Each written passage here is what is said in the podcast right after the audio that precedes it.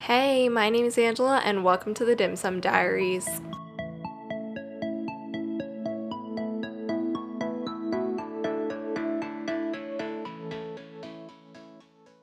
In today's episode of the Dim Sum Diaries, I'll be sharing my journey getting in touch with my cultural roots as an Asian Canadian and specifically a Chinese Canadian. So, when it comes to the technical definitions, I'm not actually sure if I am classified as first or a second generation, just because my parents' immigration story isn't as straightforward as a lot of other immigrants. So, to give you the little backstory on that, my dad is from Hong Kong, my mom is from Guangzhou, and the both of them actually went to Norway to study university, and that's where they met. They got married, and then they had me and my sister. And then we all moved to Canada together as a family when I was less than a year old. So, given that information, I'm not really sure what I would be technically classified as. If you know, please send me a DM on Instagram. I just started an Instagram for this podcast. It's at the Dim Sum Diaries podcast. According to what the little bit of research that I've done, I would classify myself as a first generation Canadian because I was born outside of Canada and that's the technical definition. But I would also consider myself a second generation immigrant because I feel like that's the story that I connect with. My parents were the ones who immigrated here, and because I was less than a year old, it's not that different to me being born in Canada. And I wasn't really a part of my own immigration story. So I think that that is kind of what I relate to the idea of being a second generation immigrant. So that is my family's backstory story of how we immigrated to Canada, but I did want to focus more on my story as somebody who grew up in Canada and how I became the proud Asian Canadian I am today.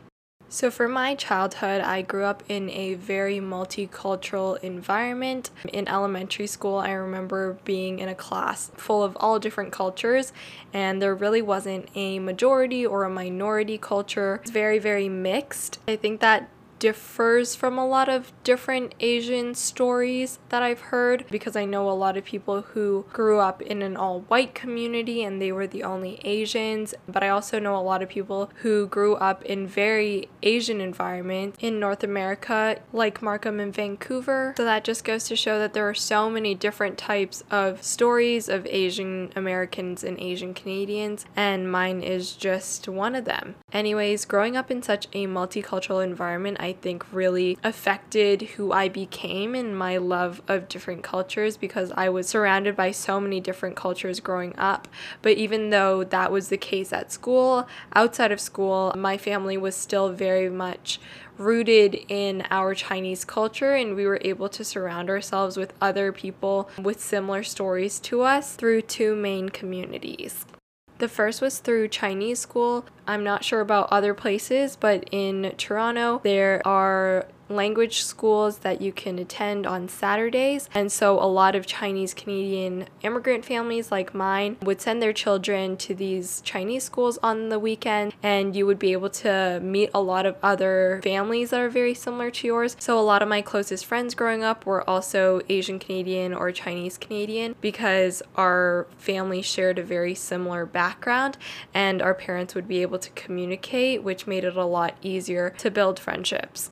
I'm not sure why, but my parents decided to put my sister and I in Mandarin school instead of Cantonese school. So the community that we were surrounded by at Chinese school was mainly Mando people. But I was also surrounded by a huge Canto community at the Chinese church that I grew up in. My parents were very involved and we had a super tight community there. So the majority of our closest family friends that we would spend all of our holidays with were other Cantonese families.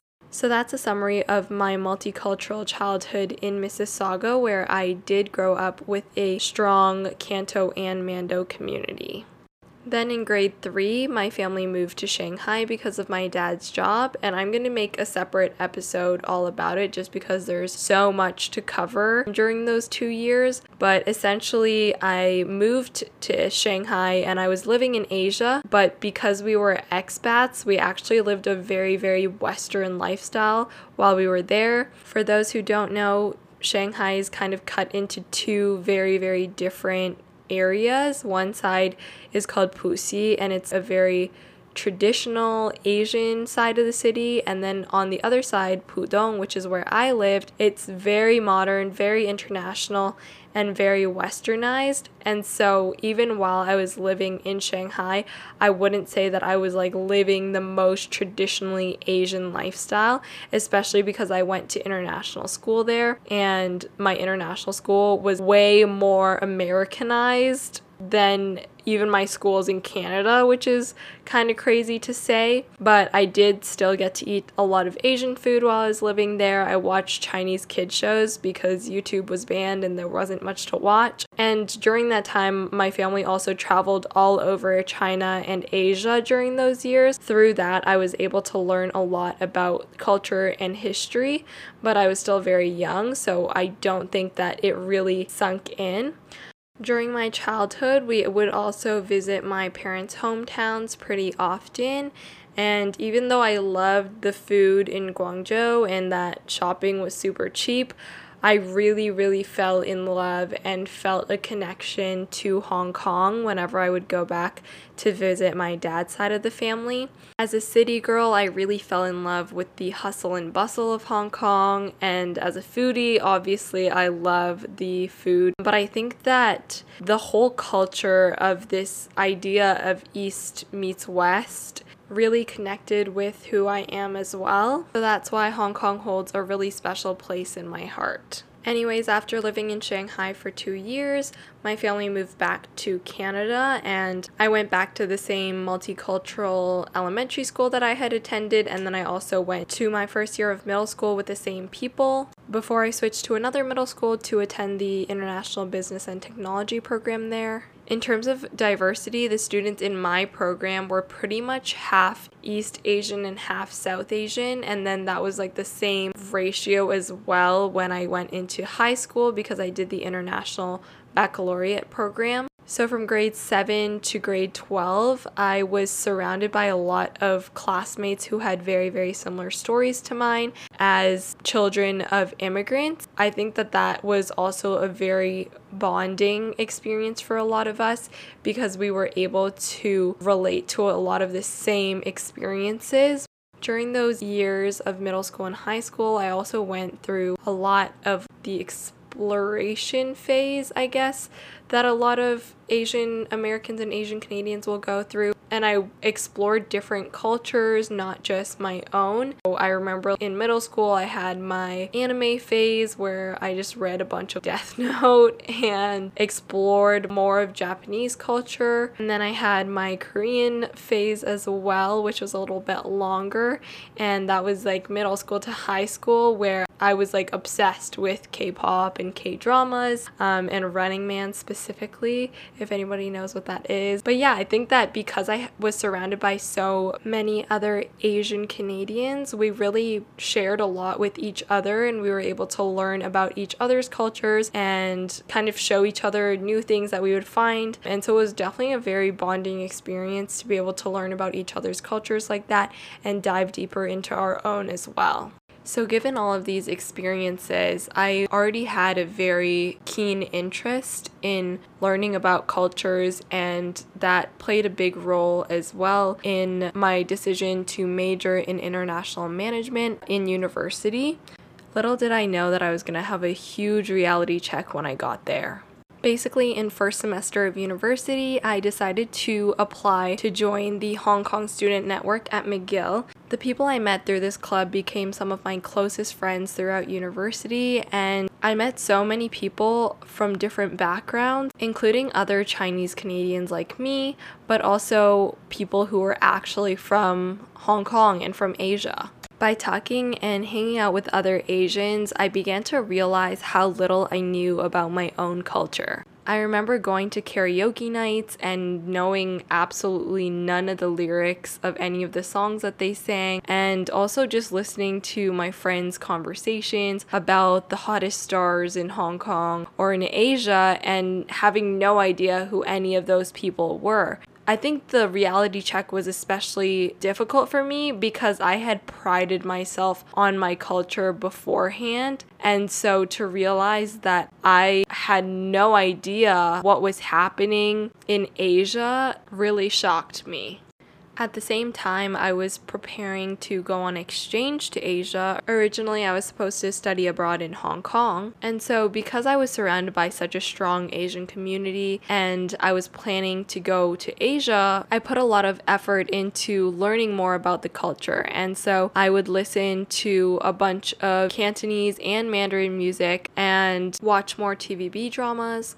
One of the best things that came out of this experience for me was being able to connect with my dad on a whole deeper level and be able to talk to him about his childhood and pop culture in Hong Kong in the past and learn about the rich history that Hong Kong has. The thing about my dad is that he's a very reserved and I wouldn't say private because it's not as if he's like keeping secrets. He just doesn't like talk about himself very often unless you really ask specific questions. So, not only was I getting a reality check that I knew nothing about my culture, I was also getting a reality check that I knew nothing about my dad's past. And that was really hard for me to learn because my dad and I have such a good relationship and we're so close that I kind of just assumed that I knew at least most of the things about his life, but I really knew nothing. So, throughout that experience, I was able to get so much closer with him and talk to him about his past. He was teaching me about the Seidai Tianwang, which is like the four heavenly kings, and just this era where Hong Kong was really like the media capital of Asia. I'm so grateful that I was able to have those conversations with him and to learn so much more about who my dad is and Another amazing thing that came out of this experience was that my dad was able to listen to all of these songs that he hadn't heard in 20, 30 years just because I don't think he's really the type to go and search for songs. And so, because I was really trying to learn more about his past and Hong Kong back in the day, we were able to find all of these Spotify playlists of all of these songs from like the 70s and the 80s and listen to them on our drives back from Montreal to Toronto. And those road trips were such an incredible bonding experience for the both of us just because we had like eight hours in the car to talk and to listen to music that he hadn't heard in so long. And he was so happy to hear all of this again. It was so nostalgic for him. I'm so glad that I was able to give that to him. And now I created Spotify albums for him to listen to when he's in the car of all of his favorite songs by like Leslie Cheung and all of the Four Heavenly Kings and there's just so much good that came out of that reality check and I'm so glad that that happened especially before I went to Asia even though I didn't end up going to Hong Kong because of the protests and my exchange got canceled I was still able to learn so much and when I went to Taiwan I already knew a lot of the culture just because a lot of the music that I listened to that was on like the Mando side was Taiwanese music. I learned a lot about Taiwanese culture through that whole journey as well. And so it still paid off in the end when I was able to go to Taiwan and hear all these songs on the street and be like, wow, I know these songs. Like, I know these lyrics. So, yeah, obviously, another huge part of me rediscovering my cultural roots did take place when I moved to Taiwan on exchange. I was able to just learn so much about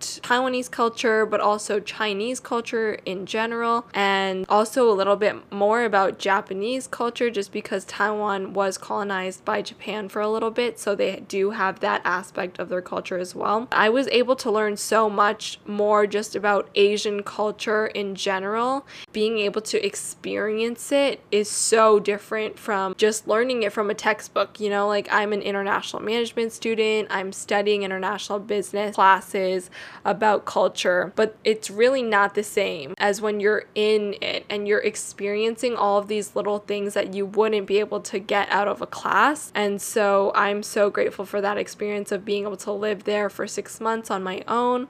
And I learned so many lessons from that experience, which I'll probably talk about in future episodes. So stay tuned for those. But now that I'm back in Canada, I definitely want to continue to make an effort to learn more about my culture and now realizing how little I know and how much there is still to learn. This is definitely a lifelong journey for me, and I'll continue to update you throughout the years. I think the last thing that I wanted to mention, which has played a big role in my Asian Canadian experience, is the Facebook group Subtle Asian Traits and all of the subgroups that have come from it, I guess. And for those who don't know, Subtle Asian Traits is a Facebook group that really blew up in 2019. And now I think they're almost at 2 million members. And basically, this is just a platform for Asian Americans, Asian Canadians, Asians all around the world to share experiences and to talk about different things that we have gone through growing up and how we are similar in that. And I'm just so glad that this exists today because I think that it's so empowering to be able to see other people who have gone through very similar experiences to you from all over the planet and to be able to bond with other people over that. I think it's such an amazing platform to feel accepted and to feel like you belong somewhere because I think that that's something that a lot of Asians, especially in North America or in the West, feel like they don't belong in that culture. And to be able to find a community where you're able to share so many similarities with others, it's so awesome. And it's so cool because Subtle Asian Traits has created so many like different subgroups. Um, I'm a part of a bunch of them, like Subtle Asian Eats, where people post their food and share their recipes and also like subtle Cantonese traits, so like more specific groups within the big group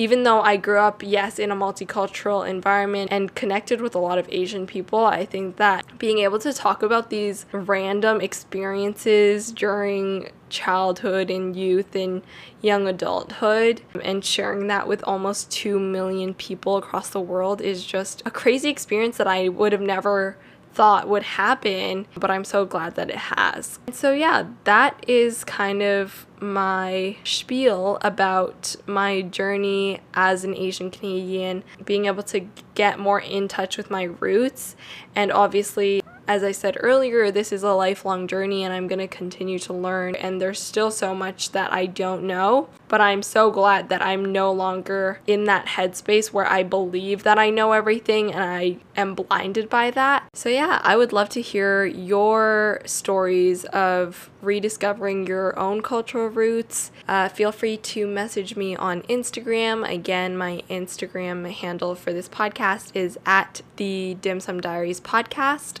and I think I'm going to talk about Asian representation um, and maybe learning Chinese.